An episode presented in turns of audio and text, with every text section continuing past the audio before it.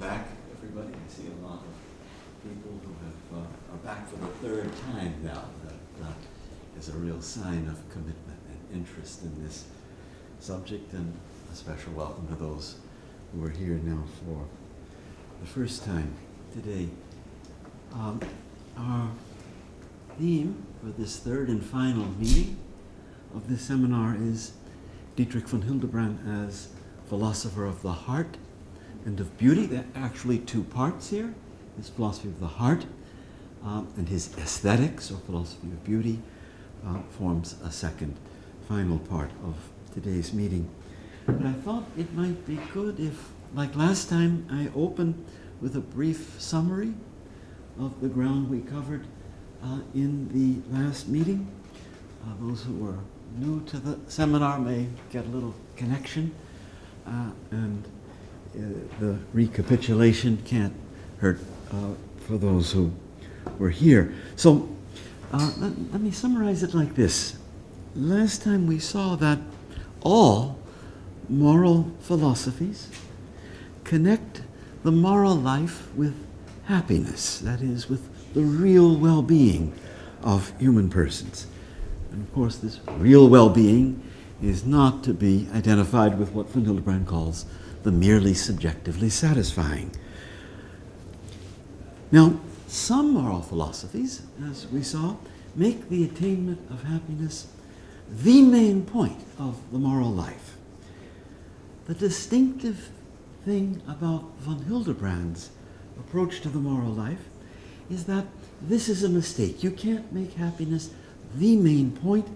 A certain transcendence, self transcendence, proper to the moral life, is lost. There's a love of good for its own sake that belongs to the moral life and has to be acknowledged. Uh, and, and this implies a certain priority of what von Hildebrand calls value response to uh, the full flourishing of persons that we call happiness. So he wants to um, vindicate a certain moment of self transcendence that's easily lost in affirming the connection of the moral life with happiness. And uh, that I see as perhaps um, the main point of originality in his uh, moral philosophy. Now, in the last meeting, we also had some interesting issues about value, the objectivity of value, how one knows value, and those questions can, course, be revisited today in the discussion. Now, I said at the end of the last meeting that there's one other contribution of von Hildebrand to moral philosophy that I wanted to share with you before I go into today's new topic. And it is a contribution regarding the structure of moral evil. Let me um, put it like this. When you look at the account of moral evil in Western philosophy, beginning with Socrates, you a certain perennial temptation, one might say, to give an, I would call it, intellectualist account of moral evil. That is, to think of moral evil in terms of a mistake being made about what's really good. So one uh, will say, uh, in the morally bad action, a lower good is mistakenly preferred to a higher good. And therein lies the disorder that makes the action morally bad. And the reason for this, um, uh, uh, what I'm calling uh, temptation to an intellectualist account, that is, to think of moral evil in terms of a mistake about what's really good, um, lies in this that one wants to say the human will, by its very nature, is ordered to what is good. The will is made for good. It naturally responds to good. So even in the morally wayward will, one still thinks, well, the will is still, even at its worst, uh, directed to good. So moral badness must lie in some mistake, some merely apparent good, or some wrongly chosen lower good.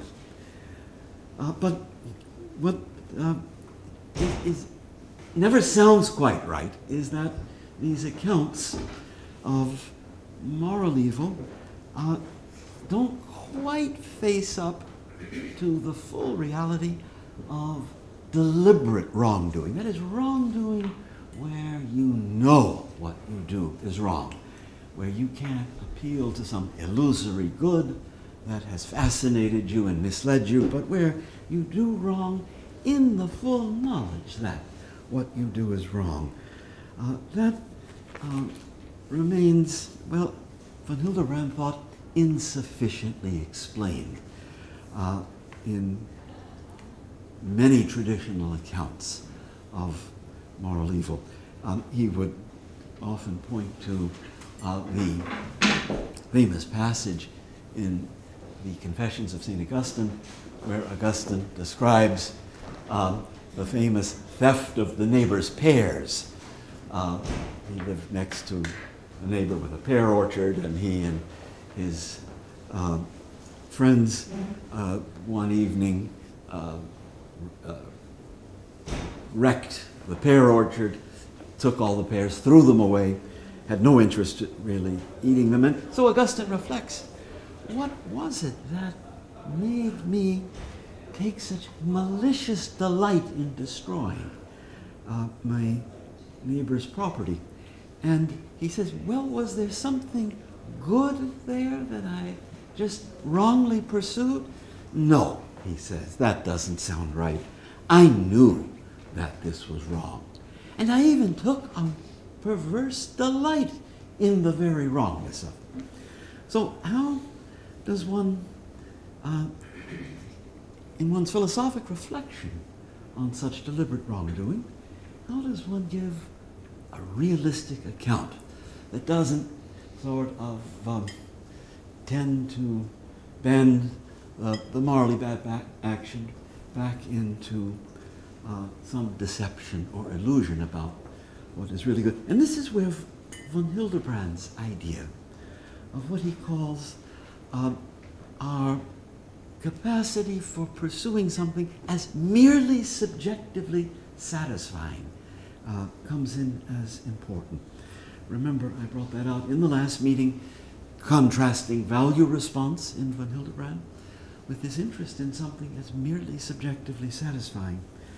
And as I say, um, not only is there a contrast with value response, but even what we call the interest in one's own happiness.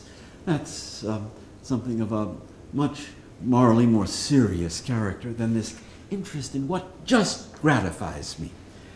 And so von Hildebrand uh, wants to say that it can happen that uh, the destruction of some good, uh, as in the case of the uh, of young unconverted Augustine, still more a hoodlum than a saint, uh, it can happen that uh, one finds the destruction of good, the desecration of some good, subjectively satisfying. And in that case, one can be very clear about the fact yes, I know this is wrong. I'm not deceived. I'm not taking this under the aspect of good. I know this is wrong. And yet, I'm doing it all the same. And but Hildebrand tried to make sense of that in terms of this interest in the merely subjectively satisfying. That can take over and lead us to trample on uh, things of acknowledged goodness, acknowledged worthiness. And so, with his view, the, the morally bad action isn't placed there the intellect with some mistake about good, but it's placed resolutely in the will, the will that perversely uh, just doesn't care what's really good, and even uh, finds some subjective satisfaction in the destruction of it. So uh, I wanted just um, to mention uh, that ancient problem, you might say, about the motivation of morally bad action, and what I take to be as a, a contribution of uh, von Hildebrand to, let's say, um, preserving a full realism about the deliberate wrongdoing that we're all capable of. So uh, perhaps that point is weighty enough um, to take some questions on it before we get into the real heart of today's meeting uh, with von Hildebrand's philosophy of the heart. So, uh, if yes, please. Uh, just a just a point of clarification. Uh, von Hildebrand wouldn't say that one could that one actually wills um, anything evil. But he, he wouldn't say that it's possible. It's even possible to Well, will the. No, but he but he does say it is possible to find evil or the destruction of good subjectively satisfying. To that extent, it uh, can be willed, even in the knowledge that. Uh, So what's the good is connection being between, destroyed. between the will and I guess the, the subjective yeah. desire? yeah. Well, for von Hildebrand, you might say the most fundamental exercise of our moral freedom is this decision to turn to value and to venerate it, let ourselves and our action be measured by it, or to uh, live for what's subjectively satisfying in contempt of uh, everything of value. And that, uh, for him, uh, is a kind of a primordial moral choice uh, that stands at the center of each moral life.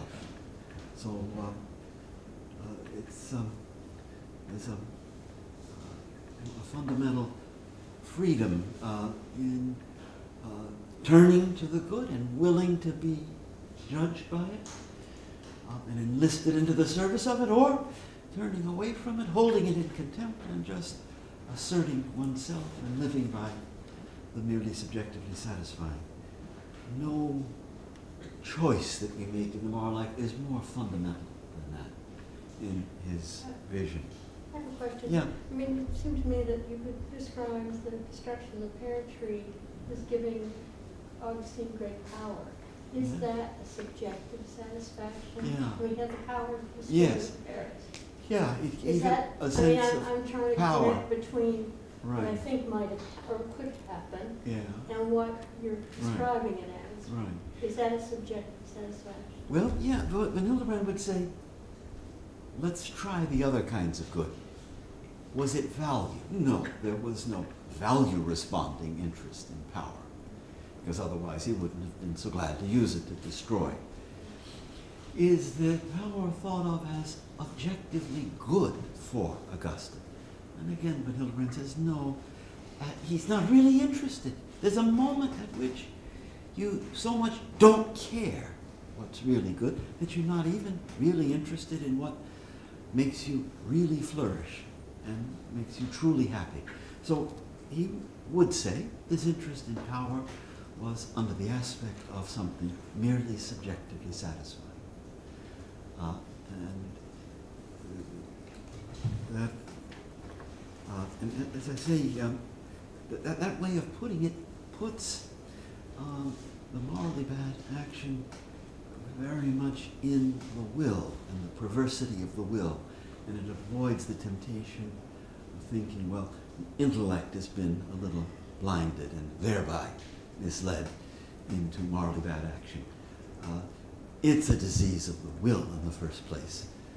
Von Hildebrand holds, and can somehow make sense of that uh, by this idea of the merely subjectively satisfying as a, a way of being interested in something that is, is certainly not value response, but also not the interest in one's real well-being. Yes. So Hildebrand argues that it's possible we have real cases of people willing certain actions not for the sake of the good, but for the sake of something else. Yeah. You, you said that the other alternatives do it for the sake of the subjectively satisfying. Yeah. I'm wondering, would he go so far as to say that people can act directly for the sake of evil, or bad, or wickedness? Yeah. Well, And I think Freud was- Yeah, it's like Evan's question, uh, I think. And so, von Hildebrand says, no, evil understood evil isn't choosable, but evil understood as evil may well be somehow subjectively satisfying for me. And when it is, it becomes choosable. Like that is his so I'm clear, view. is, is, is, uh, feeling of power, let's Yeah. say that that was what he got, Yeah. St. Augustine got out of Right. destroying the bears. It, would you describe that as a subjective satisfaction? Ye- von Hildebrand certainly would. Yeah, He- he- he would say- Right.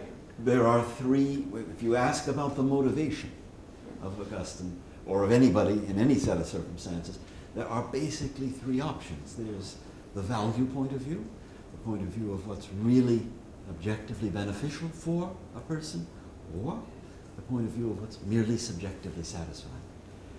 And he would say it's quite incontestable that in this case of Augustine, it was merely subjectively satisfied. The interesting thing about the passage is that Augustine reviews the possibility of certain objective goods and says, well, was that the thing that moved me?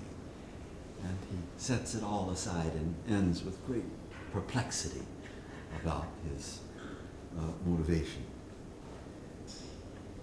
All right. Um, not that we've exhausted uh, that subject, but let's um, uh, turn to uh, our issue for today, uh, and the first part of it, von Hildebrand as philosopher of the heart. Now here I link up with uh, uh, a part of my public lecture on Tuesday evening that some of you may have heard. Um, Hildebrand uh, thinks that the heart, by which he means the center of affective life in human persons, is in need of rehabilitation. He thinks that in the history of Western philosophy, the heart has been too often depreciated, not given its due. And in particular, he says that the dominant view in Western philosophy has been that man is distinguished above all the animals by two things by his power of intellectual understanding and his power of free will. And von Hildebrand then presses the question well, if we've got these two powers of understanding and free will, where do we place the deepest stirrings of the human heart? So, for instance, what do we make of the grief that consumes King Lear when his daughter Cordelia uh, dies at the end? Or, or, or what, where do we place the joy of parents at the birth of a child? This grief and this joy, these affective experiences, are not just intellectual uh, understandings, but they're also not just acts of the will either. Uh, their affective character makes them something different. Now, Hildebrand thinks that the tendency in Western philosophy has been when one thinks about affectivity and sees that it's neither intellect or will or the two together, uh, the tendency has been to think that, well, our affectivity is a kind of unruly appetitive energy that comes out of the body. Uh, and it's very human, this appetitive side, this affectivity. But um, uh, at first it is unruly and disordered, and uh, it's the work of the intellect and will to um, govern in an orderly way uh, our affectivity. Uh, and so, on, on this view, it remains the case the heart as the center of affectivity is still something quite subordinate to intellect and will. Now, the position of von Hildebrand is uh, that uh, there's something reductionist going on here, to go back to our first meeting where we talked about the danger of reductionism in philosophy uh, characteristic it is for him as phenomenologist to resist reductionism. There's something reductionist going on here. He, he, he wants to say certain affective experiences really are the full equal of intellect and will. They are just as eminent an expression of the human person as some act of intellectual understanding or some act of free will. Uh, so, the, the, grief of Lear, say, the joy of the new parent, uh, these are acts of the person that are neither intellect, neither will, but they're also not uh, some something bodily from below. Um, we really ought to think, what Hildebrand says, of there being in the human person not two main centers of properly personal life, namely intellect and will. We should think of three intellect, will, and heart. That is a more adequate view of the human person, he argues. And um, though he owes a great deal to his teacher, Max Scheler, um, there's a great deal of original thought of his own in this um, rehabilitation of the heart. Uh, let me uh, gather from various writings of Hildebrand four reasons why uh, the heart has its own, you might say, properly personal dignity. Uh, it's not as if it's somehow fundamentally lower uh, with intellect and will uh, ordering uh, some bodily appetitive energy. Uh, so four reasons that um, uh, taken all together for von Hildebrand are supposed to rehabilitate um, affectivity and show that it really um, uh, is as much cer- certain forms of affective life as much the signature of the person as as expressive of man as person as intellect or will.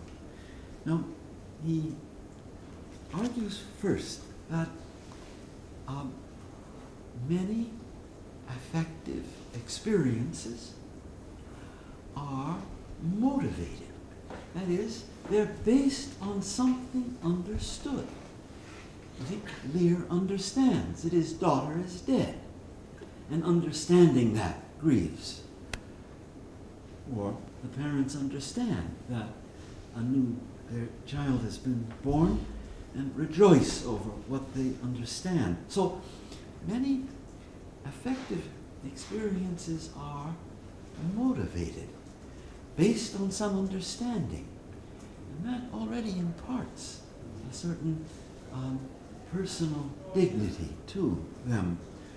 Now, admittedly, von Hildebrand says there are plenty of affective experiences that are not really motivated.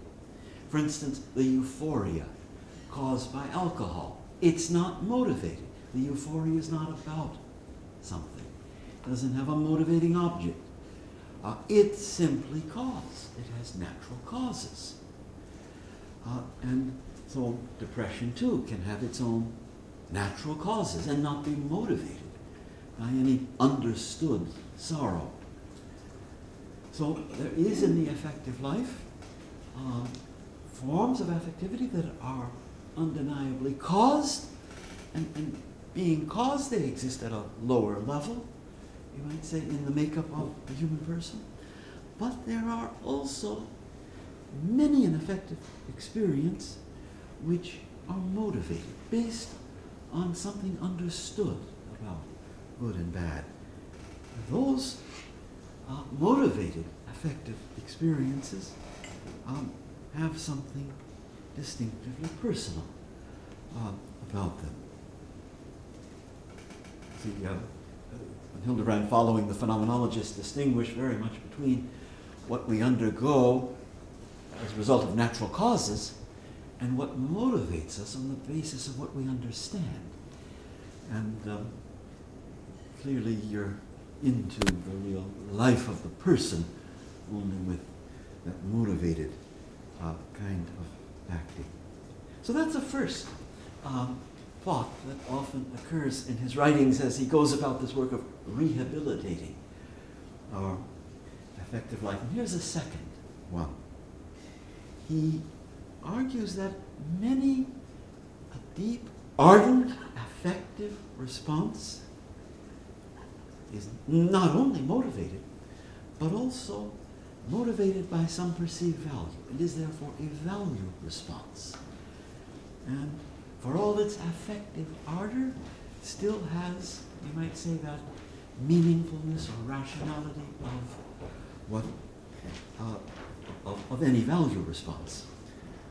So, uh, for instance, that delight of the parents in the birth of their child, you know, is in part a value response. There's some perceived value in this new human being uh, of which they are the parents. And that uh, perceived value gives rise to, you could say it engenders the delight, the grateful delight of the parents, the grateful delight, an intense affective experience. But the affectivity is not only motivated, it has a form of value response. And therefore, all of the self transcendence of value response that we've talked about uh, is found here right at the heart of these affective uh, experiences. So, uh, there's actually a, a point that I'll break for some questions uh, on this. There's a point about value that um, uh, I made last time that ought to be made again here when we talk about the heart and the possibility, you might say, of value responding um, uh, acts of the heart. Uh, you remember when I um, uh, mentioned value, uh, this inner worth or dignity of a thing? And I said for von Hildebrand, everything of value gives off some beauty. There is this splendor or radiance uh, proper to everything of value. And we typically call that splendor the beauty of a thing. Now, uh, the beauty is significant because uh, it is uh, precisely something that fills us with delight when we experience. Very strange to have a purely intellectual apprehension of something beautiful, but it affects us and fills us with delight uh, through its beauty. And so, uh, for von Hildebrand, uh, this, um, these value responding affections uh, that he focuses on, they, um, they, they've got their basis in the beauty given off by value, this radiance of beauty that everything of value has. So I think one ought to match up uh, his thought about value and beauty on the one hand, and this um, capacity of the heart to uh, give a value response an affectively ardent value response. It's always some glimpse of the beauty of that which one responds to that uh, makes that kind of affection possible. All right, so those are two uh, thoughts. Now, bear in mind that von Hildebrand is not here to say that there are not plenty of uh, very uh, disordered affective experiences. There's hysteria, you know, there's sentimentality, there's uncontrolled rage, there's all kinds of um, disordered affectivity. He's not denying that obvious fact. But he wants to say there's also uh, a region of affective life uh, that has this inner order, being motivated by something understood, and even in some cases, being motivated by a perceived value.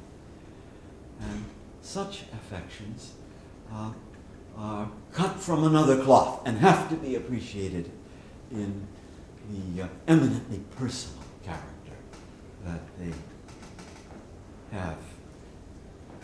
Yeah, so uh, uh, there's something here to discuss, if, if only to keep me from talking too long without interruption. Uh, go ahead and raise it. Um, now, uh, all right. Well, yes, uh, Brad, you Um. I'm, I'm, wondering about this, uh, it seems pretty easy to see the legacy, um, from von Hildebrand back to Scheler, Mhm. but then even back to people like Pascal and, of course, Yeah. then, then Augustine. Yeah. And one of the things you've been stressing is this relationship between the, the will and the Yeah. emotions. Yeah. But uh, Pascal, I mean, uh, well, it's just, I think that the intellect relation.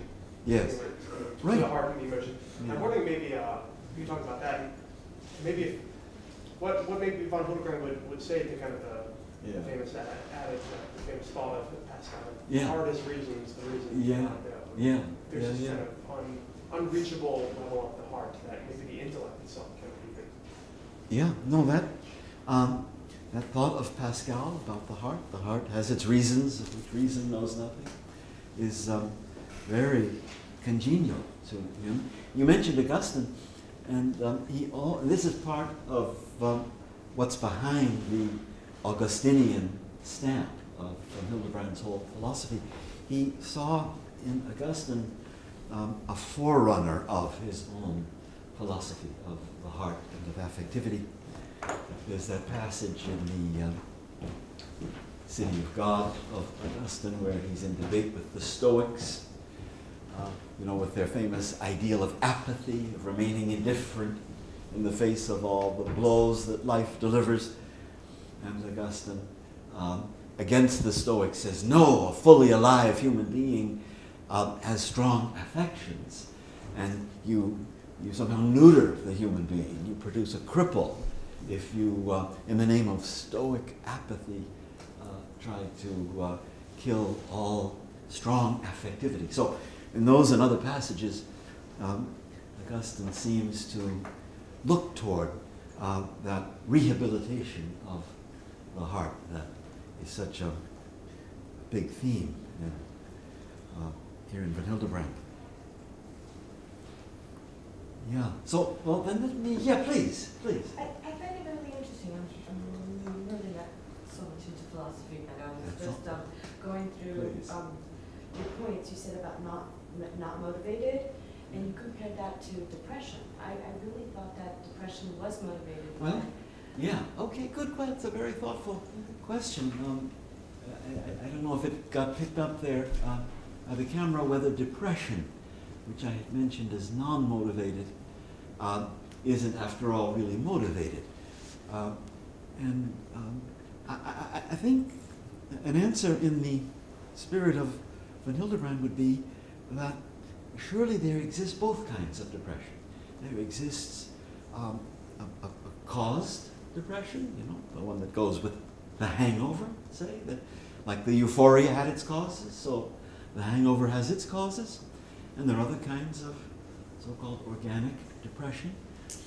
But then on the other hand, there is, um, if you want to call that depression, that sense of despondency motivated by some, um, some, some evil that I've understood, some evil oppressing me that I'm aware of. And so then the depression is motivated.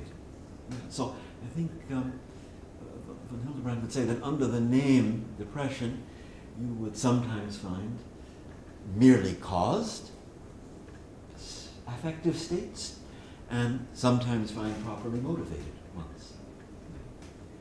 It's obviously pretty important that the psychiatrist get that right, you know, if he, uh, if it's motivated and he throws medication at you, he's not helping. On the other hand, if it's not motivated and he enters into elaborate counseling, again, he's missed the mark. So, for the fruitful practice of psychological counseling, and psychiatric care, this discrimination between what is motivated and what's merely caused is all important.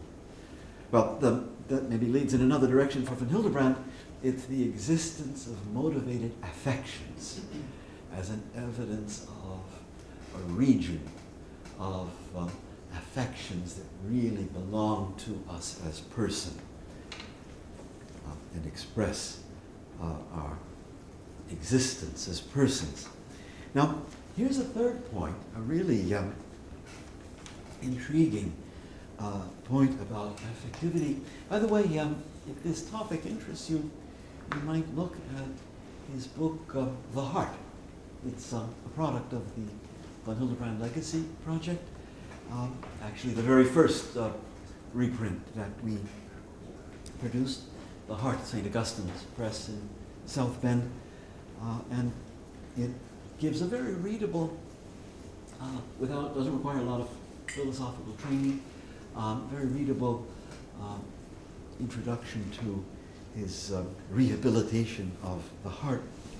Well, in that work, um, he makes the interesting claim that the heart, in a sense, represents, as he says, the real self of each person. And what he meant was this. Um, I touched on this in the public lecture too, so forgive me if you have some overlap here.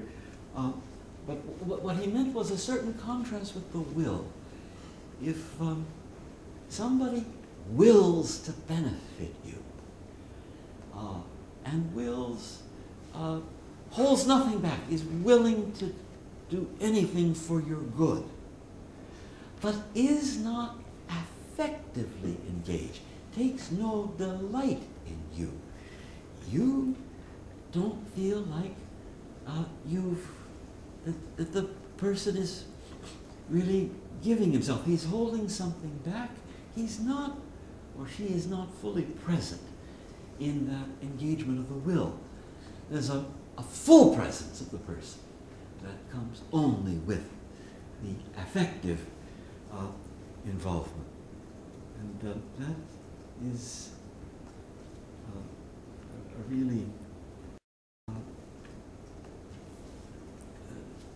significant fact. And, and even a person won't feel, you know, a child, um, you do everything for it, provide for all its needs, spare no sacrifice. But if the child senses there's a resolute, conscientious will at work, but there's no heart taking delight in me as child, then it um, feels somehow um, deprived, as if uh, the person holds something back and, and refuses to be fully present to me.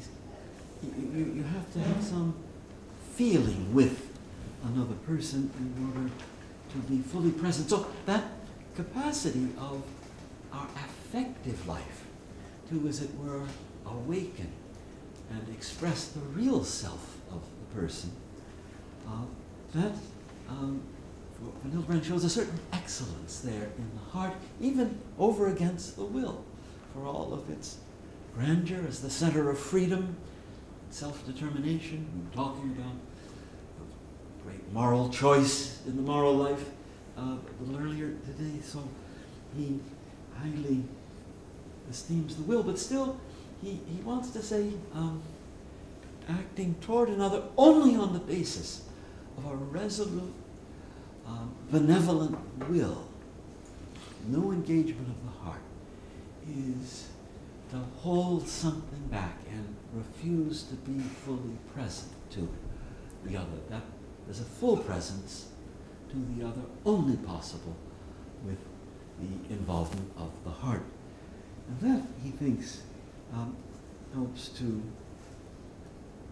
show the, uh, uh, the, let's say, the eminent personal significance of the heart. And here is one fourth. I said there were four. Here's the fourth that um, is related to this uh, third one. And it is that for von Hildebrand, love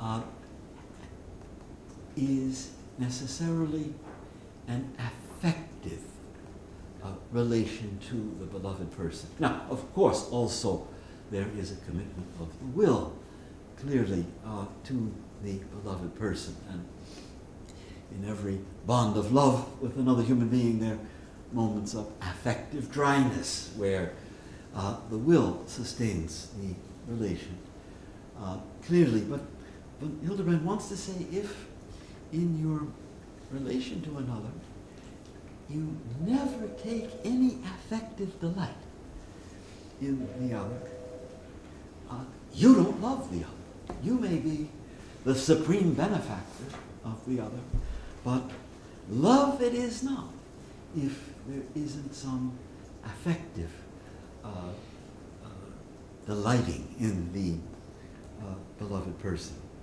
There's a certain warmth of love that requires this affective uh, involvement. And uh, so it's clearly related to the third point, uh, the relating relation of love to another um, engages the full, real self of the one who loves. And that is uh, possible only uh, with some uh, feeling for the beloved person. So, for von Hildebrand, the, the, the, argument here in, in the fourth point is this that, look, love, we're assuming that is an eminently personal act. Um, that is one of the great achievements of any person, really, to love another. But now, look, love is necessarily affective.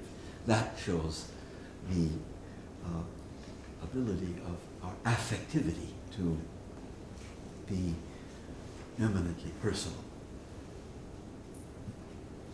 Uh, so uh, those are the, let me just go over them, the fact that many affective experiences are motivated, not just caused, that some are real value responses, uh, that in the affective response, the real self of the person is engaged in a way in which it can't be engaged apart from our affective life.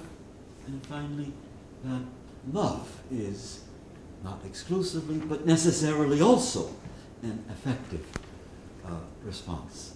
So that the significance and dignity of love as a personal act helps to uh, show forth the uh, potential of the human heart. So that um, uh, is uh, a, good part of his uh, brief for the human heart, of his work of trying to rehabilitate uh, the human heart. And uh, uh, repeat, um, he is not denying um, uh, immature, pathological, highly disordered, and so on and so on forms of affectivity. It's just that um, he, uh, after all, he, he makes a good point that at the level of our intellectual life, you have all kinds of pathologies. You know, um, the statement of Cicero, there is no idea so absurd that some philosopher hasn't defended it. So, at the level of intellectual life, you have the, the highly disordered, reckless, the bizarre. Uh, so, uh, and, and yet one still wants to say, but the intellect, that's the crown jewel in human nature. Well, uh, we shouldn't be deterred from seeing the dignity of the heart uh, simply by these disordered forms, just as the intellect has this wonderful power of understanding, so the heart exists in these eminently personal forms. That's the Hildebrandian idea uh, that um, the, as I say, I, I, I reckon that to one of the major contributions of him to um, uh, philosophy, one of the enduring contributions. Yeah, please, Alan.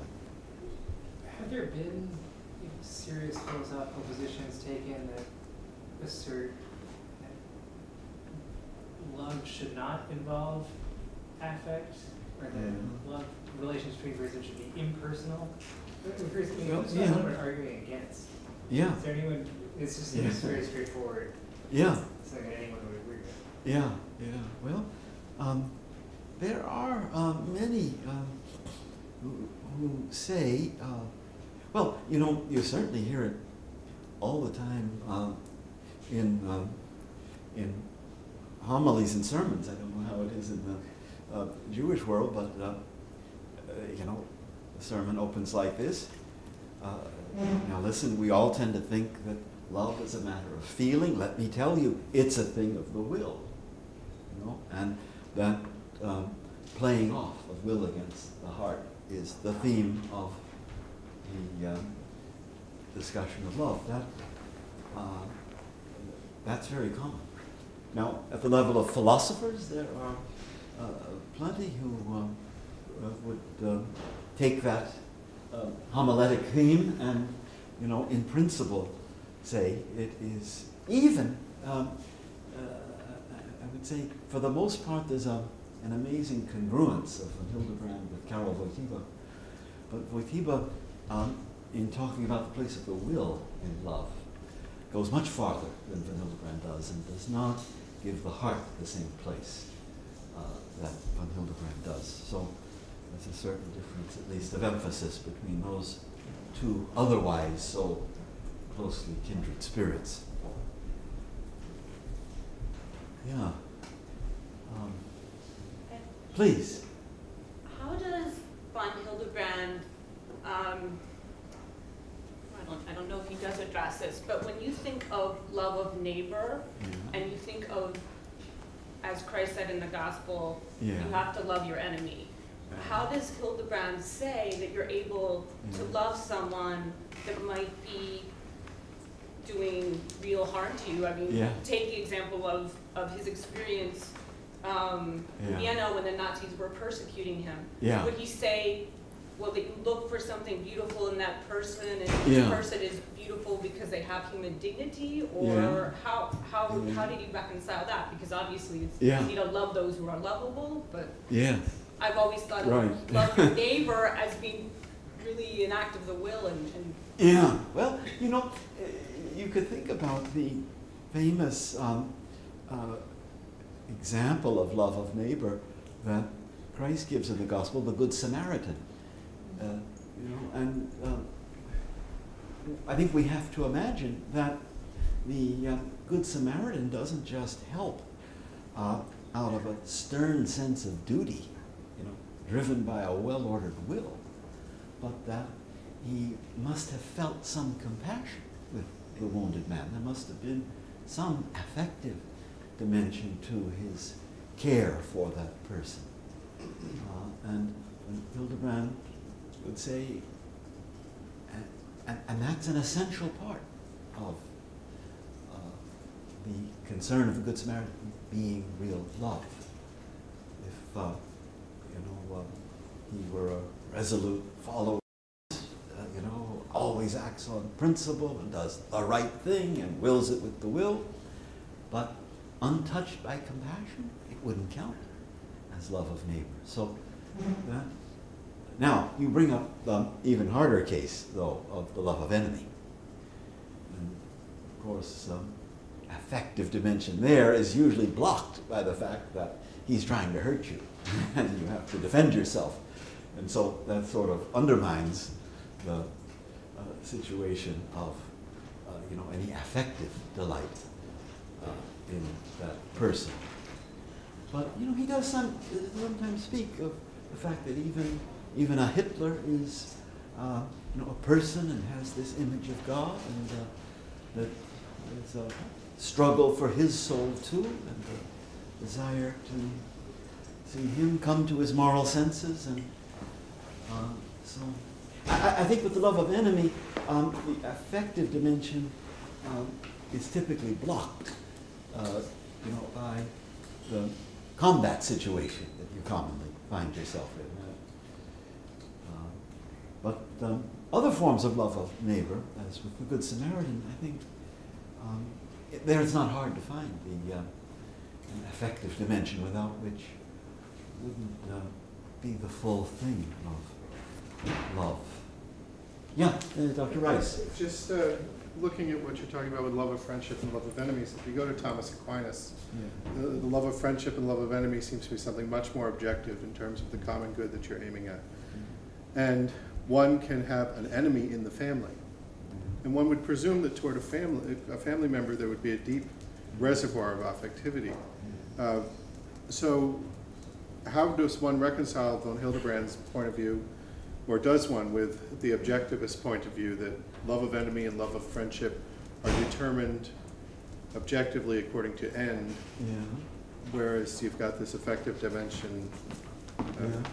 Well, I think, you know, to stay with the love of friendship for a moment, uh, uh, friends, for all that you want to say about the objective nature of the friendship and the common goods that unite them, they take delight in each other's company. And if they don't, then it's not quite friendship. So von Hildebrand would argue that so this affective dimension um, has its place even next to these objective structures of, say, parental love or uh, love between friends. Would it be possible to reconcile the two perspectives by pointing out that the, the affectivity that would be present in what would be called love of enemy would not be an affectivity which would be based on the, the nucleus of the, or based on the, the area of the problem in the relationship. It would be based on something else in the relationship that, that would be had in common still despite the disagreement, despite the, the Yeah. divergence of ends. Yeah, yeah. And so perhaps, uh, perhaps we could bring the whole thing back together by distinguishing uh, different levels of affectivity and different levels of uh, Yeah. directionality in the friendship or the Yeah. relation. Yeah, yeah, I think um, uh, that, that, that's certainly, uh, you know, that, that um, yeah, yeah, I- I- if I'm hearing you right, that's not, a- you don't mean that exactly in disagreement with von Hildebrand, but, No, I'm trying to, I'm trying to see, Yeah. uh, because I think what von Hildebrand is saying is, is uh, phenomenologically seems to be correct. yeah. Because it, it seems that that's the way we, we look at friendships. yeah. Um, I'm thinking back to, to the third-person account that Thomas is giving, and I'm wondering how to bring them together, because I don't think they should diverge Yeah, right. if they're both correct. Right. right. And uh, I don't see a reason to doubt von Yeah. Hildebrand's point of view. Yes. right. Well, certainly the um, famous account of friendship that Aristotle gives and that Aquinas builds on is in, it it was greatly admired by von Hildebrand. And he thought that you could um, discern between the lines the different dimensions of affectivity uh, that impart a certain warmth to the friendship and are really um, essential to it, the friendship. Yeah, I think we're, uh, are we at our uh, break time? Uh, I, I think um, we should take our usual 15 or so minute uh, break and we'll uh, get into some issues of von Hildebrand on beauty at the end. Good. All right, well, to the final act here of our uh, little seminar on von Hildebrand. Uh, I'm coming uh, to some uh, main ideas of von Hildebrand on beauty, with which we'll close. But um, two more things on this subject of the heart. Von Hildebrand considers the following objection to his high esteem for the heart. Uh, the objection says, look, uh, the affections uh, of a person are not in his or her control. So we often say, I wish I could feel compassion, but I can't. And, or you go to condole someone and you feel a little empty because you have the words of condolence, but you don't feel much. And it's really not in your power to summon the feeling. And so the fact that our affective life is not subject to our control and comes and goes, it seems, on its own uh, timeline, uh, that seems to make it perhaps not fully personal. We don't seem really to own it. It seems to befall us and then to leave us, but um, not really subject to our choice. And so von Hildebrand considers whether that um, lack of freedom with respect to our deepest affectivity um, is a sign that it's, after all, uh, something inferior in the person. Uh, and he uh, responds with a very intriguing concept that uh, is, again, represents uh, a real contribution of his, and that is the concept of what he calls sanctioning an affection. So it's true, I can't um, feel compassion uh, on demand. But when it comes, when the compassion arises, I can, as he says, sanction it. That is, I can own it. I can somehow um, make it my own and put myself there in the position of one who feels compassion so that it doesn't just befall me uh, and um, affect me, uh, and so that it's not just something that happens to me. It gets incorporated, you might say, these deep affections into the person through the person sanctioning. Uh, the, and, and that sanction, von Hildebrand says, is not an external kind of control, but it's um, an owning of the affection from within. So that's um, a, a, a, rich idea.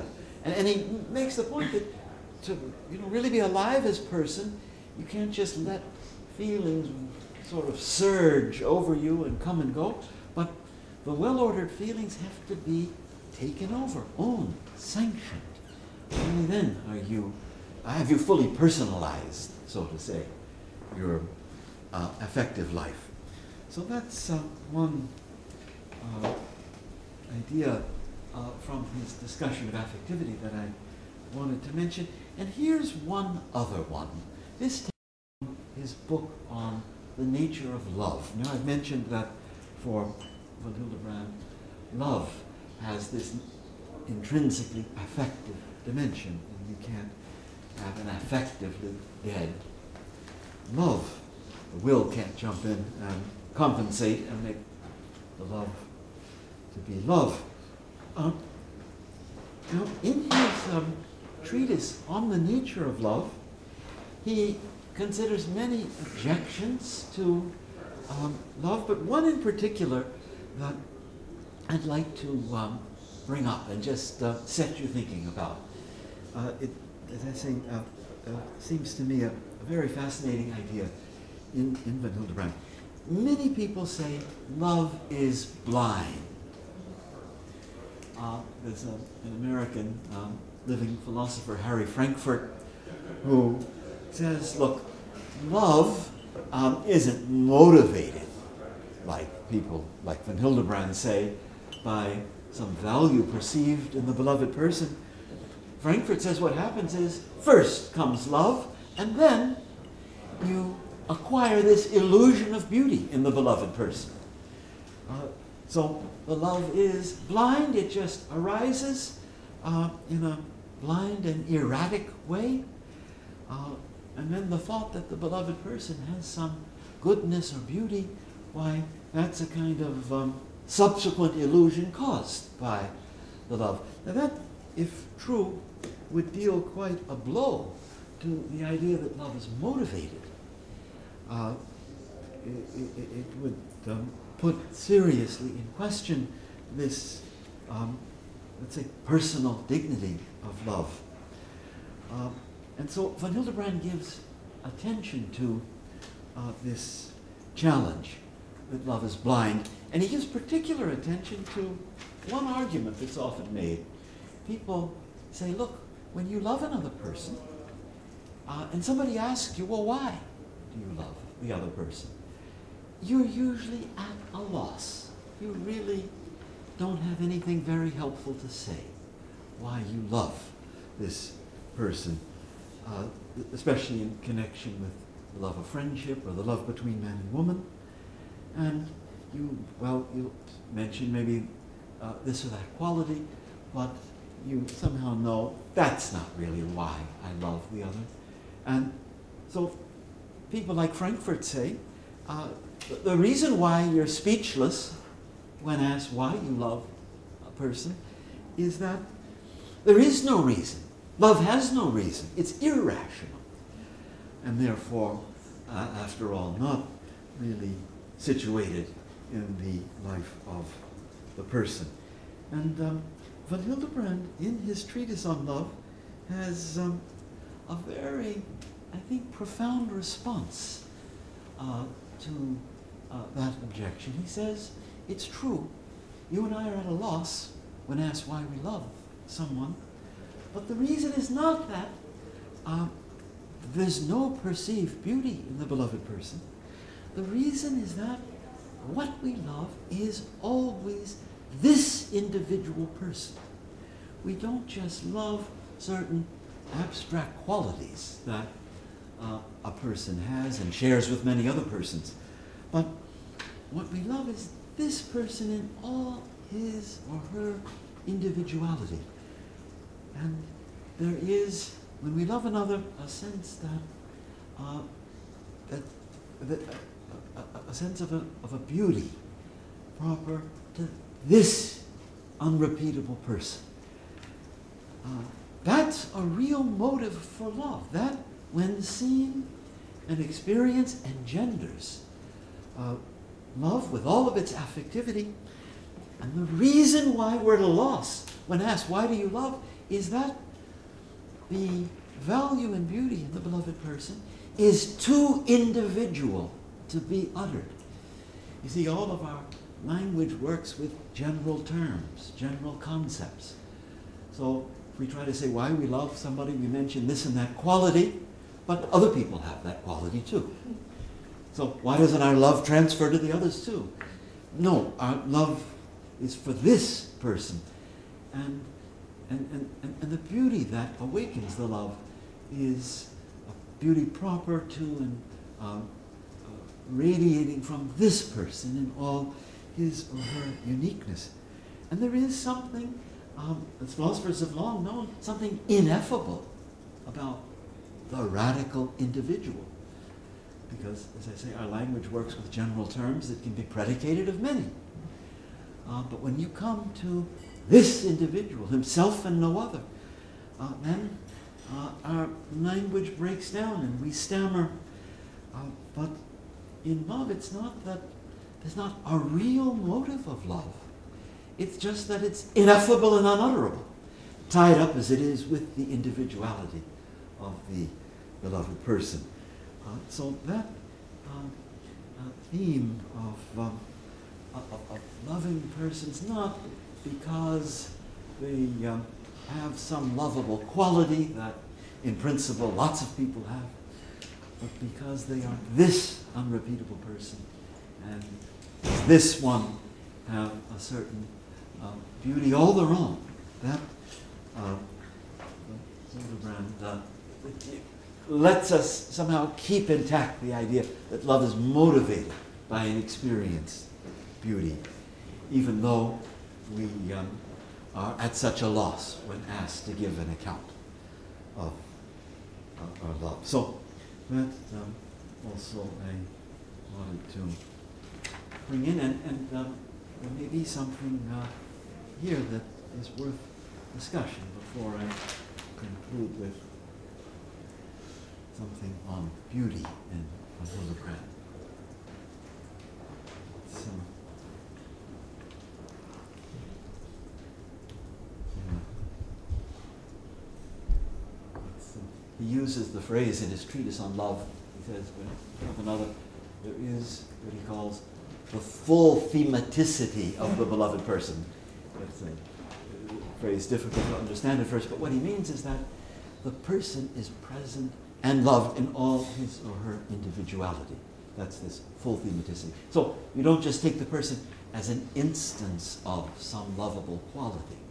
Then you begin to lose the individual. If it's a replaceable instance, then your love can wander to other better instances of the same quality. But um, it's not some communicable quality that uh, founds the love, but uh, this, um, I think, unrepeatable beauty of this unrepeatable person. Uh, so in that way, he harmonizes, as I say, the fully motivated and value-responding character of love with uh, our stammering when asked to account for our love. All right then. Uh, I had committed myself to saying something about von Hildebrand on beauty, on the heart, and on beauty. Yes. Uh, I think there's one question about uh, love before we move on, if I may. This is from Samantha who asked, uh, if we have answers as to why we love another, are we then objectifying the beloved? So is there Um. something wrong with being able to give a reason? Well, it's not. Um, a Romantic answer. In, in, in principle, uh, if, um, if, if we had the power to utter the uh, concrete individual, then I don't think um, uh, there would be any objectifying violence done to the person. Just that um, it's always that turn to something general and universal when we predicate something of someone. And so the person, uh, in a way, escapes us. But um, uh, it- Yeah, so I, I don't think the very idea of giving some utterance to the mystery of a person is unworthy of the person. It's just not available to us human beings with uh, the way our language is tied to general terms. Uh, so it seems to me. Now, to the um, aesthetics of von Hildebrand, um, uh, as I mentioned, he, um, in my public lecture, he had, at the end of his life, he um, was over 80, he had a kind of burst of creative energy and um, a treatise on aesthetics, on the theory and philosophy of beauty that had been growing in him all his life. Um, he wrote it out by hand, a thousand pages in typescript, um, in less than a year. Um, uh, but as I say, it was something fermenting in his mind and heart from his earliest years. And uh, so I want to just pick out really um, um, uh, one fundamental insight of his regarding beauty, uh, an idea that has a certain fascination to it, and I think will, um, and it also puts on display um, the phenomenological orientation of Hildebrand, of which I spoke in our very first meeting. So, by the way, um, for a short introduction to the uh, aesthetics, the thought of Hildebrand on art and beauty, um, there's no better essay than this one called Beauty in the Light of the Redemption. The essay is not as theological um, an essay as it may sound to be. It's a primarily philosophical uh, study, and it's one of those writings of his that we have online. Now, uh, in his aesthetics, he makes a fundamental division within the world of beauty. Um, we have, on the one hand, what he calls metaphysical beauty, and on the other hand, what he calls the beauty of visible and audible form. So, beauty, say, of a melody, of a landscape. Uh, so, let me just explain that distinction and then focus on this um, intriguing thing that he brought to light uh, with regard to the beauty of visible and audible form. Now, as for the metaphysical beauty, we're already familiar with it because for von Hildebrand, whenever something of value is perceived in its splendor, um, we, we have metaphysical beauty. Metaphysical beauty is simply that beauty that exists as the fragrance or radiance of some value in his special sense of value as explained. Uh, so, like uh, the beauty, say, of uh, a noble person. Uh, there's first the moral stature, the moral excellence, and as we come to understand that, we um, also understand a certain splendor uh, that fills us with admiration. Uh, and that's metaphysical beauty. Uh, uh, this um, radiance found in connection with everything of value. And, and there is similarly metaphysical ugliness. So um, the, the, the selfishness of a person, the grasping selfishness, has an ugliness all of its own. Uh, von Hildebrand, in his um, papers written against Hitler in the 30s, of which I spoke often, speaks of a certain stench of moral evil, capturing the aesthetic uh, uh, radiance of, of evil. Uh, but in all uh, that is good and worthy, there's this radiance of beauty. That's uh, metaphysical beauty. And as I mentioned, if you let me just mention it again in case you were not at the public lecture. Um, this uh, metaphysical beauty uh, played a tremendous role in von Hildebrand's own conversion. He um, uh, tells us that it was um, the supernatural beauty that he discerned in the saints that really fired his imagination and uh, brought on his conversion. And that um, supernatural beauty, that too is in the order of metaphysical beauty in the sense of his aesthetics. Because obviously the saints weren't like works of, art, um, as if beauty were the main thing about them. Um, they were holy, and uh, in that holiness, uh, though, there was this radiance of beauty. And seeing and feeling that, uh, von Hildebrand was uh, more than by any other factor drawn uh, to his conversion to uh, Catholicism. So one can discern here a connection between this metaphysical beauty and the heart. It was a conversion not uh, of a highly intellectual kind with lots of argument, but one where the heart played uh, a distinct role. Now, uh, that's the one uh, kind of beauty that von Hildebrand discusses in his aesthetics. And then there is, um, and that's the other one, the beauty of visible and audible form. So, for instance, the um, beauty, say, of a deer, uh, you know, um, beauty that, say, a hippopotamus does not in the same way have, uh, or the singing of a nightingale that has a beauty that you know the screeching of a braking car uh, doesn't have. So there is with visible and audible form uh, beauty, and not only in art but also um, in nature.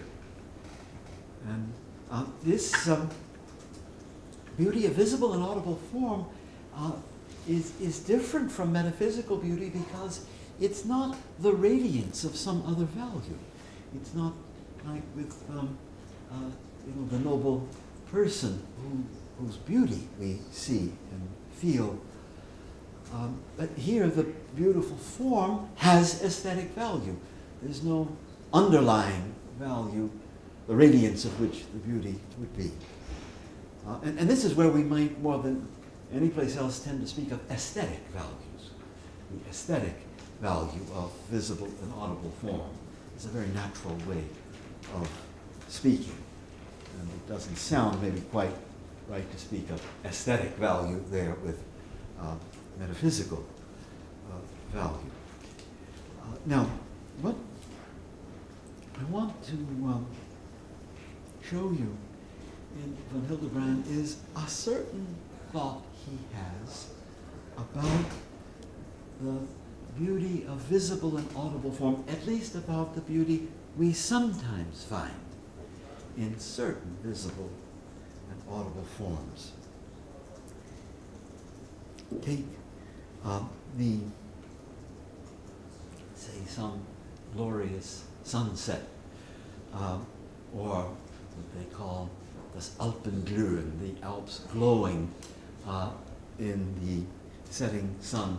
There are settings in nature like this that, um, when you experience them, leave you speechless. We're in the domain here mainly of visible form, uh, but also a, a melody. A melody of Schubert or Mozart can have an unearthly beauty, and you experience it shuddering mysteriously in yourself in the aesthetic experience.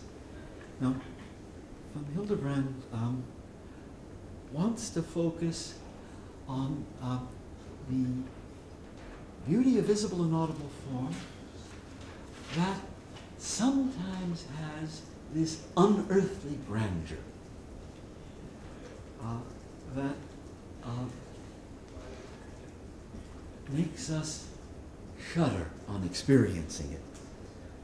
And um, draws us upward in a mysterious way. Uh, it, it's a dimension of beauty that's it, it's not it's not found in every visible and audible form. Like the loveliness of the deer, say, is uh, that's a visible form, but still, it's nobody would gasp at the unearthly beauty of it. It's somehow naturally proportioned to this animal. But um, sometimes what is visible in nature or art or audible um, has an unearthly beauty.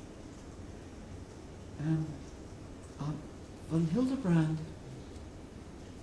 marvels at the fact that this beauty of certain visible and audible forms so far exceeds, so far transcends the visible and audible form itself. So uh, often we're dealing like with audible form just with simple notes. Uh, and so ontologically speaking, it's something very simple. It's not even alive.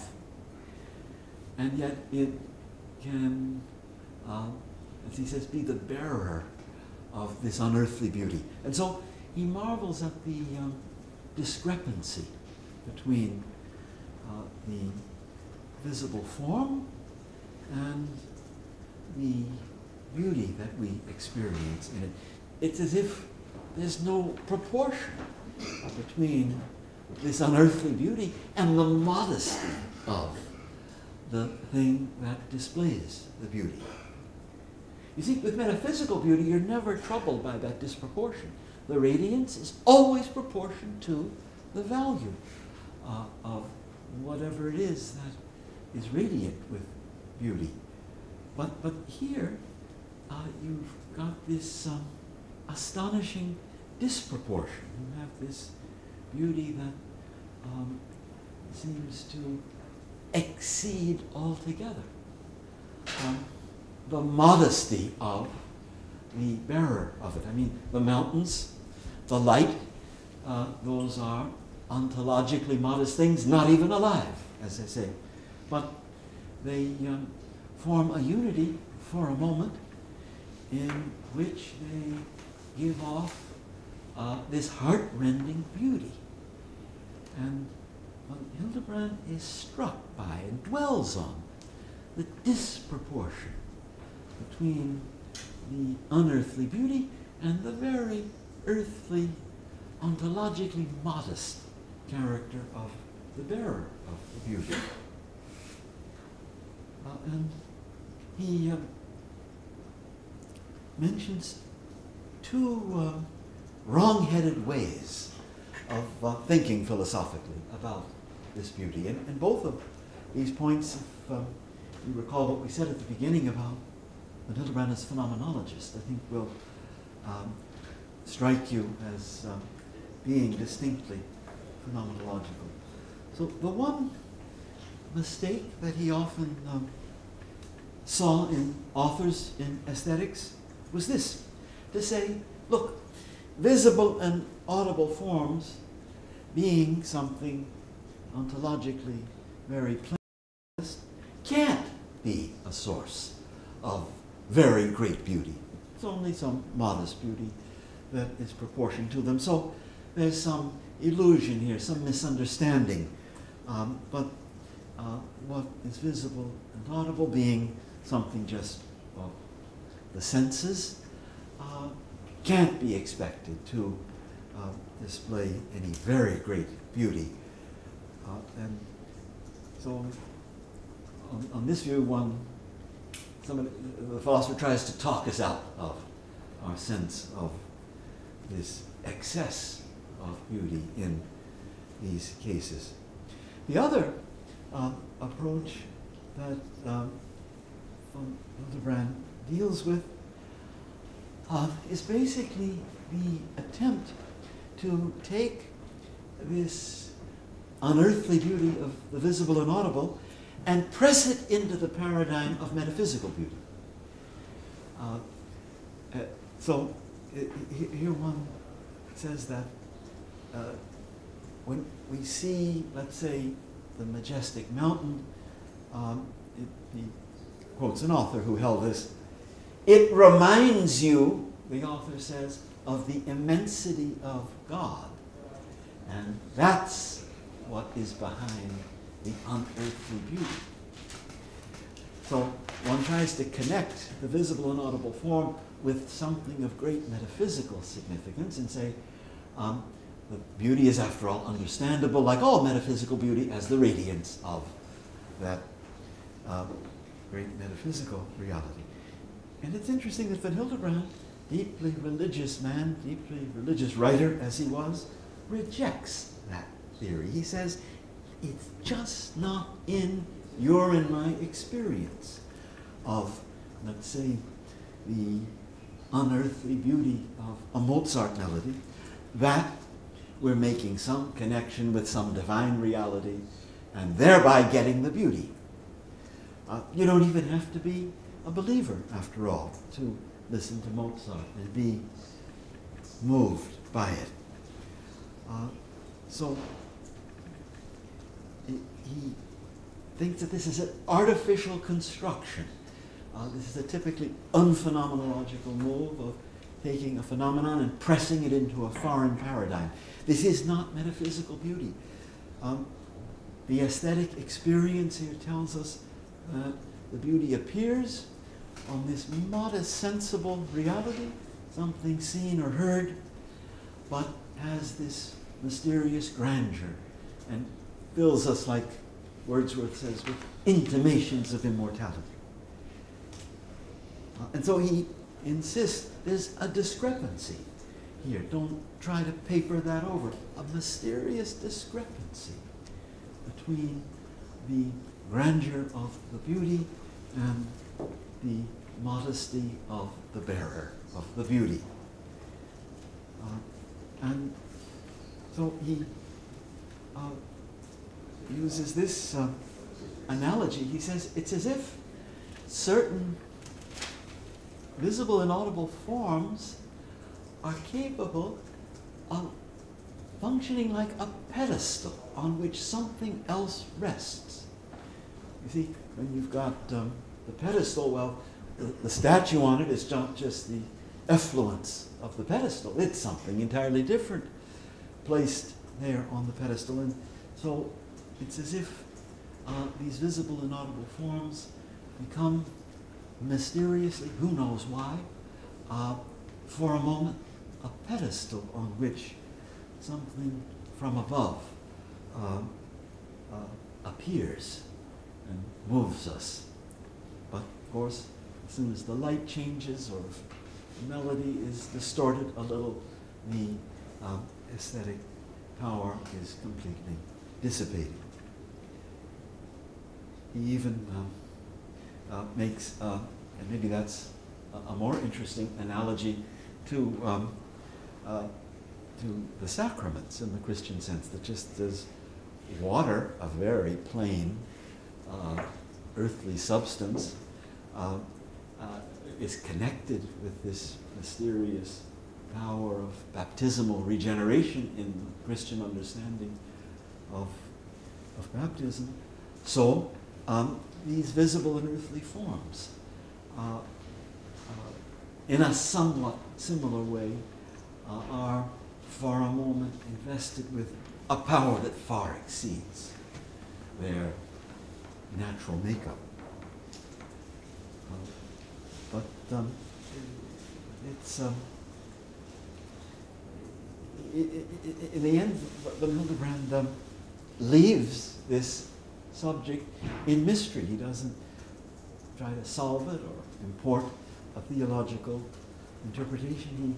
He lets stand this, um, this, this, mystery of um, the mysterious, momentary eruption of uh, uh, something, uh, as it were, from another world in the beautiful object. And he also um, is very sharp against um, a kind of puritanical religion that says, um, look, um, we're religiously serious people. We're not going to lose too much time with beautiful, audible, and visible forms. That's self indulgent. Um, we're serious believers and uh, have no need of that. And um, Hildebrand thinks this, um, this beauty of visible and audible form has, after all, a very great claim on the heart of the believer, that it is something to be cherished uh, and not puritanically disparaged. So um, that, um, in uh, a very compressed fashion, is uh, what he himself regarded as the, the most important single idea in his long treatise on aesthetics. And uh, it fills a number of chapters there, and I'm giving it to you uh, in, uh, in its um, simplest terms. But uh, it is, uh, so, so we have the metaphysical beauty on the one side, where the beauty is always understandably proportioned to um, its bearer and to the value of it. Uh, and then uh, this beauty of some visible and audible forms, where we find this disproportion or disparity between bearer and beauty, and can only wonder at what it is that capacitates certain visible and audible forms to all of a sudden, for a moment, reach so far beyond themselves. So, that certainly must give us something for discussion here at the end. I don't know, Christopher, if you've got online. I think they're all processing it because this, Okay. this is pretty new, right? It- Yes. So no one would have been able to Yeah, yeah. Um, But I, I do actually have uh, an interesting question from Hans on this, asking how this relates, you could maybe briefly, how this relates to Kant's beauty versus the Kant's distinction between beauty and the sublime. Yes, yeah. Um, is that, you know, does that map onto Hildebrand's distinction? Right, yeah. Yeah, I think, um, yeah, the sublime in Kant has certainly um, um, some real affinity with this uh, special beauty of visible and audible form. Um, I, I don't know that how it works out quite uh, this uh, uh, disparity between bearer and beauty like Von Hildebrand does, but this, this kinship, some real kinship of spirit with uh, Immanuel Kant's idea of the sublime that he distinguishes from beauty. Is, is that in the fact that the sublime is ultimately sort of a moral beauty, or you know, rests rests on Yeah, morals, and then in, yeah, Hildebrand, the metaphysical beauty is again this, this sort of yeah. I Yeah. don't know, I wouldn't say moral, but uh, Yeah, there's the, the beauty of visible and audible form for von Hildebrand is not, um, you know, immoral beauty. It, um, uh, it's somehow akin, you know, to um, the metaphysical beauty of moral greatness, but it's, um, and, and we see it in the aesthetic experience. It's not exactly an experience of moral greatness. Uh, so, yeah, it, uh, there's a, a very deliberate restraint that von Hildebrand practices in bringing to evidence this disparity uh, and letting it stand, but stressing uh, uh, uh, what he uh, calls a certain sursum corda, or a, a, an uplifting of the heart that, uh, as it were, transports us uh, uh, by an intimation of another world. Yeah, please. So is this unearthly beauty subjective in the sense Yeah. that at different times we could be affected by this great work of music in Yeah. a certain way, or, or this, this scenery in a certain way, and also some people might not have the same Yeah, reactions? yeah. But could we say that even though it's subjective, that it is transcendent, because when we do have that response, it Yeah, moves us beyond? yeah, yeah. I think um, maybe would. Um, I mean, he was he was a defender of objective good, objective beauty, objective morality. Uh, and, and, and here too, I think he would say, um, whoever hears, um, let's say, um, one of those Mozart melodies. I heard there with the Pittsburgh Symphony just um, a couple of weeks ago this um, uh, clarinet concerto, the Adagio in that uh, piece of music, which is uh, certainly Mozart at uh, his, uh, uh, one of those heavenly inspirations of Mozart. And, and so von Hildebrand, I think, would say whoever hears such a piece of music rightly, really taking in what's there, will experience this. It's not just totally erratic, that one person feels it with a garbage heap and another feels it with Mozart, and who knows. No, it, there's a certain um, objective power of certain audible forms to do what other audible forms can't do.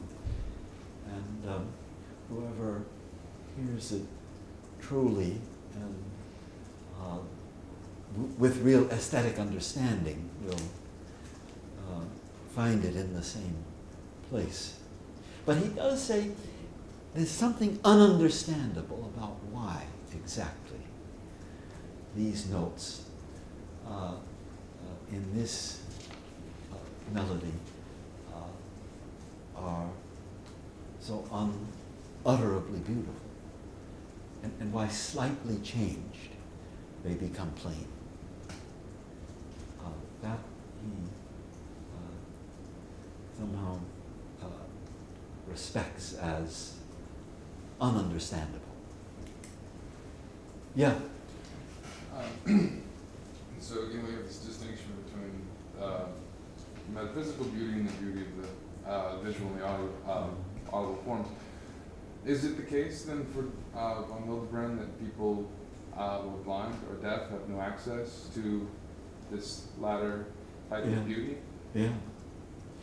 Yeah, well, it um, depends. If they become deaf later in life, like Beethoven, they may still uh, have it. But, um, you know, a person um, uh, born deaf would have no access. No, that's, that clearly follows. Uh, or born blind have no access to that beauty of visible form. Uh, yeah, that And so that follows. be Uh, the case, going back to some of our earlier discussions Yeah. in the week, that that beauty and appreciating that value really is not essential to, you know, being a moral person, it's sort of Yeah. a, a bonus, if you will. yes, right. No, no. It, it, uh, it may be that through no fault of your own, you're cut off from this beauty.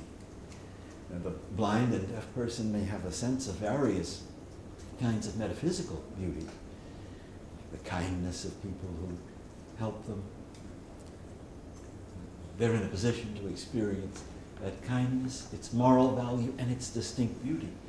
But the beauty of visible and audible form would not be available to them. Uh, as, a, as it were, accentuating the cross that goes with being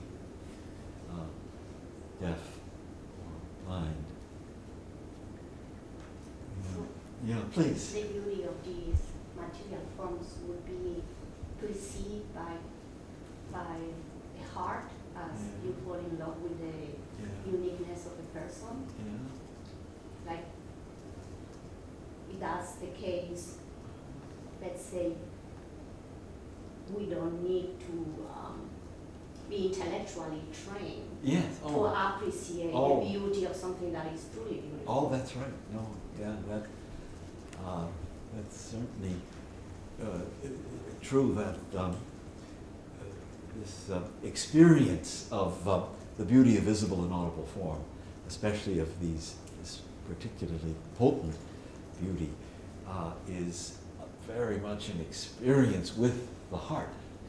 It's not. Uh, it doesn't involve intellectual operations and high intelligence are no great help, but it's aesthetic sensibility and a certain uh, responsiveness of the heart that uh, lets one uh, experience uh, uh, this beauty. I'm coming to the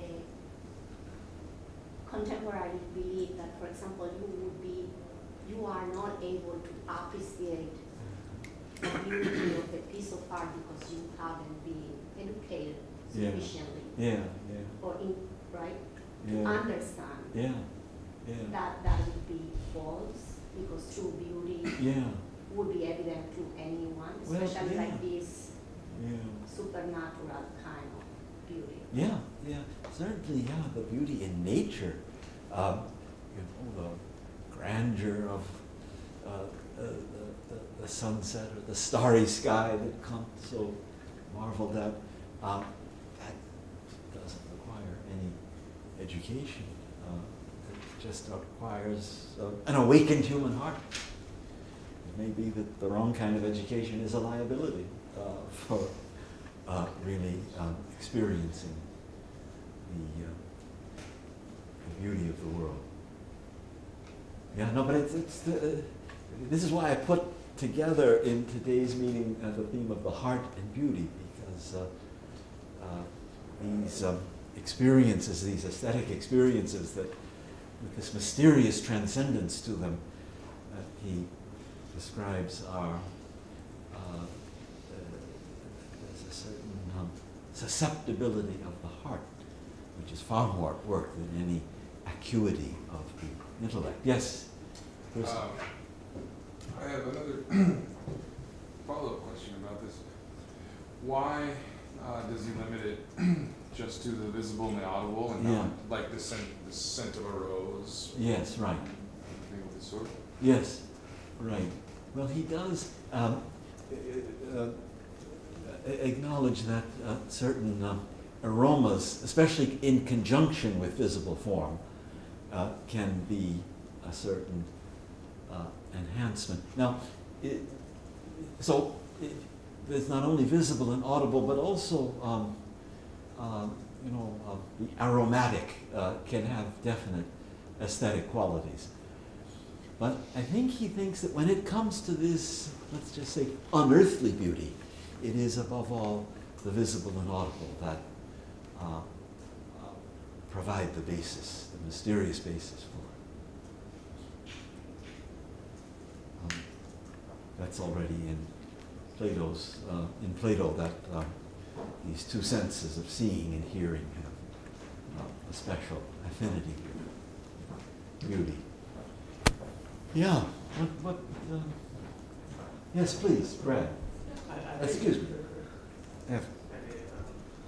I think kind of going on what um, you were saying earlier, sometimes it's hard to, in a sense, ar- argue with those uh, who want to uphold really perverse forms of art as, as Yeah. something beautiful.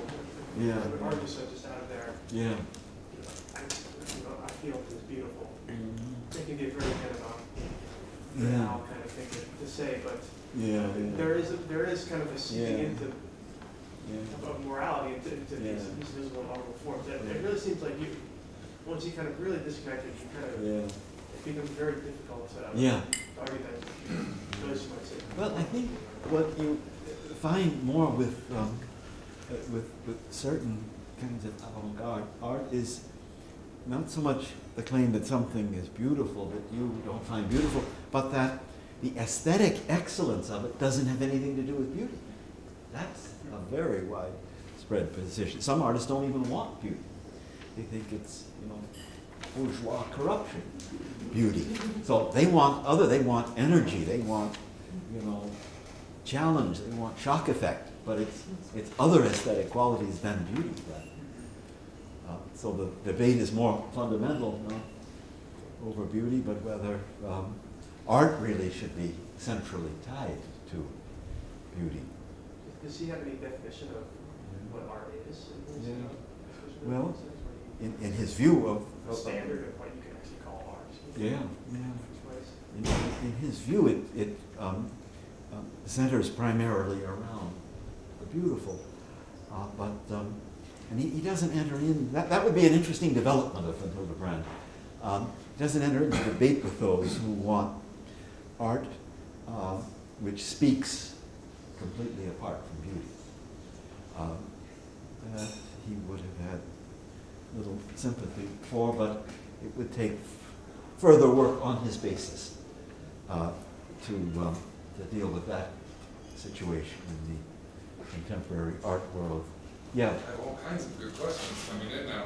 Uh, and we're almost at the end of the. I, it's, it's true, Period. I, but I have to know, um, does Von Hildebrand in, in the aesthetics give any sort of guidelines on doing a phenomenological aesthetics yeah. um, you know, and, and even you know, so that we can do it ourselves, even uh, have our own phenomenological aesthetic appreciation.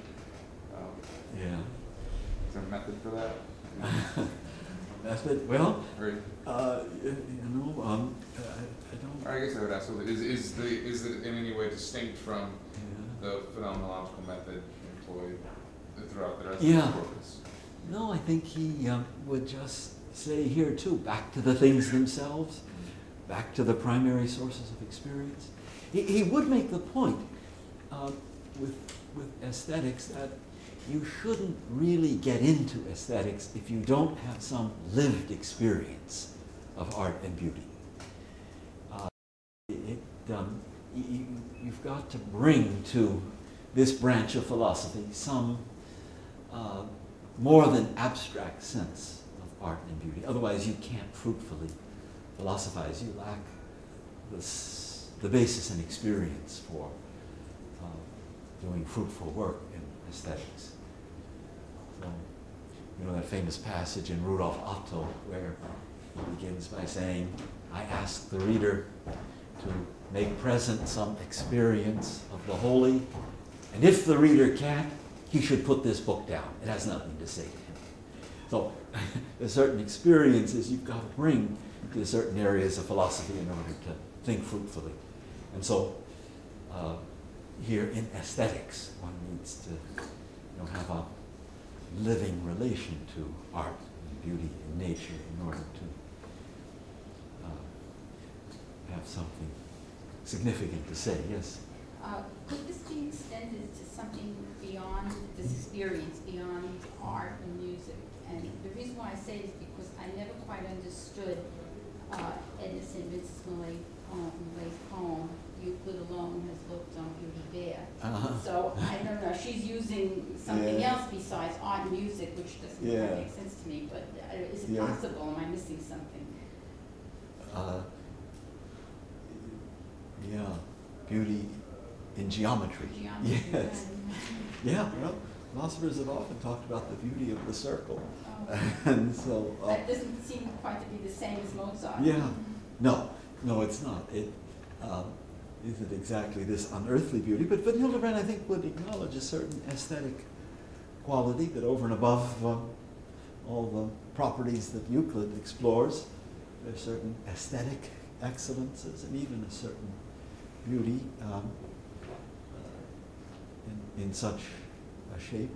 Um, yeah, but to say Euclid alone has done it, That's what she uh, that's uh, a stretch.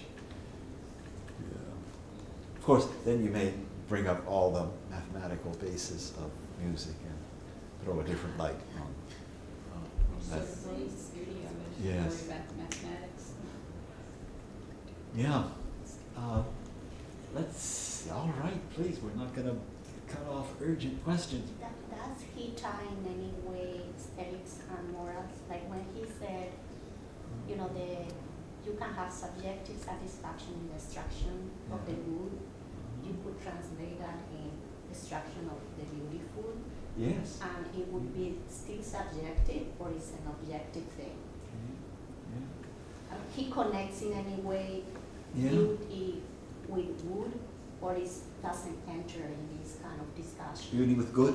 Yes, Yeah, yes. a- assigns a moral Well, dimension to, to yeah, the search for the well, beautiful. He does. No, he does. Uh, connected in, the sense that this fundamental moral virtue of reverence that we've talked about again and again in these three meetings, um, reverence, he thinks, is very important to really perceiving beauty fully. Uh, now, other things too, uh, moral uh, and aesthetic sensibility that a person may, through no fault of their own, lack. But um, uh, when the aesthetic uh, equipment is there in a person, it takes also uh, this, this reverence. In other words, the world of the beautiful is um, a region in this world of value, uh, in the sense of Hildebrand. And uh, reverence is all important for uh, appreciating it, as it is in general uh, for experiencing value. That is um, certainly what he thought. Please. What is this thoughts between beauty and time? Has in one time a, a period in your life where Yeah. you, you look at an object and it looks Yeah. a certain way, Yeah, Yeah. or a person for Yeah. that matter? Well, yeah, he, he um, sometimes remarks on certain um, moments of susceptibility uh, where the beauty of a thing really uh, fills you uh, fascinates you. And um, other moments, perhaps when it's hardly accessible to you. Uh, and, uh, but for him, that, th- th- there, there, you have a subjectivity more on the side of the human experiencer, not exactly on the side of beauty itself. He would say that um, uh, even metaphysical beauty, you know, can be um, more strongly experienced at one time, and at another time you feel like you've got no access to it at all. Um, no states of um, depression can completely uh, cancel out uh, uh, the aesthetic sensibility. Uh, and so that um, uh, susceptibility to beauty at different times uh, is certainly acknowledged by him. Uh, but, um, and, and, and, you know, obviously there's a, a point where early on the you know, child doesn't maybe recognize beauty or hasn't developed an ear for music and then does. And, Um, so, but that's um, not the child investing the thing with beauty, but um, becoming alive to a beauty that it first of all couldn't couldn't appear. It, it seems like kind of, kind of a connection with what you said the first day, for example, in, in music, um, or in sound in general, you need time to Yeah. perceive Yeah, um, music. You listen to it takes ten minutes to listen to yeah, um, movement or something like that. It's, Yeah. Time is part of the, very phenomenological experience of Right, yeah. How yes, right, right. The um, music. with music, the thing is situated in time and uh, unfolds in time. But then you bring up the other dimension of time, where the whole temporal object is uh, at one moment in my life accessible and at another uh, not accessible. Yeah. What else? Uh, Christopher, we could take one more. Uh, Um, don't think I, I don't think I have any others right now. We've been having some discussions about this Uh-huh. chronological method. So if you do have any more insight on Right. that, it has, it has generated a fruitful discussion Yes. here. Good. Uh, But, uh, so Well, all, let, let me conclude by saying this, that the Legacy Project has produced uh, various translations of von Hildebrand. It's projecting more, but right at this moment, we are in the midst of um, translating his treatise on aesthetics, all 1,000 pages of it. Christopher himself was helping last summer with that, and we hope that within a year or two, that will be published and available to, In English? in English, yes, we're translating it from German into English. So, um, for the first time, and it is- never, never been. it's translated never been uh, before. translated before, and uh, it's um, really uh, a, a, a hidden treasure, and we're making it accessible uh, uh, by getting it into English. Uh, and you can find out about that uh, translation and its publication through the website of the Legacy Project. That is in the in the making right now. Are all of his works still under copyright? Uh, no, um, uh, many of the German copyrights have lapsed, and Then so have they been loaded on Project Gutenberg, do you know? that I don't know. I'd have to check with my son, or maybe Christopher I, I. I can answer this. We're in the process, so a lot of them are out of copyright, or we have the copyrights, or we're in the process of acquiring the copyrights. Um, we are, as John and you mentioned, um, working right now on digitizing all of these, making them searchable, so they'll be available online. There are some that are still in print, um, for which we do not have the copyright. We're hoping to be able to get those perhaps, we may or may not. Um, but the bulk of his works, uh, both in English and, uh, hopefully shortly thereafter in German should be available. Uh, we're hoping, we're hoping very ambitiously to accomplish this by, you know, the fall, uh, begin rolling these out and then every few months roll out a few more, so. Yeah. Uh, whereas right now, there really is, you know, there, there, we have many more books now available than there were a few years ago. Mhm. There's still many more that are very hard to find, and we That's should have them soon. That's right. Yeah, we uh, have very ambitious publication plans that um, It is ambitious. uh, you will be uh, hearing about if you get our emails and uh, follow the website.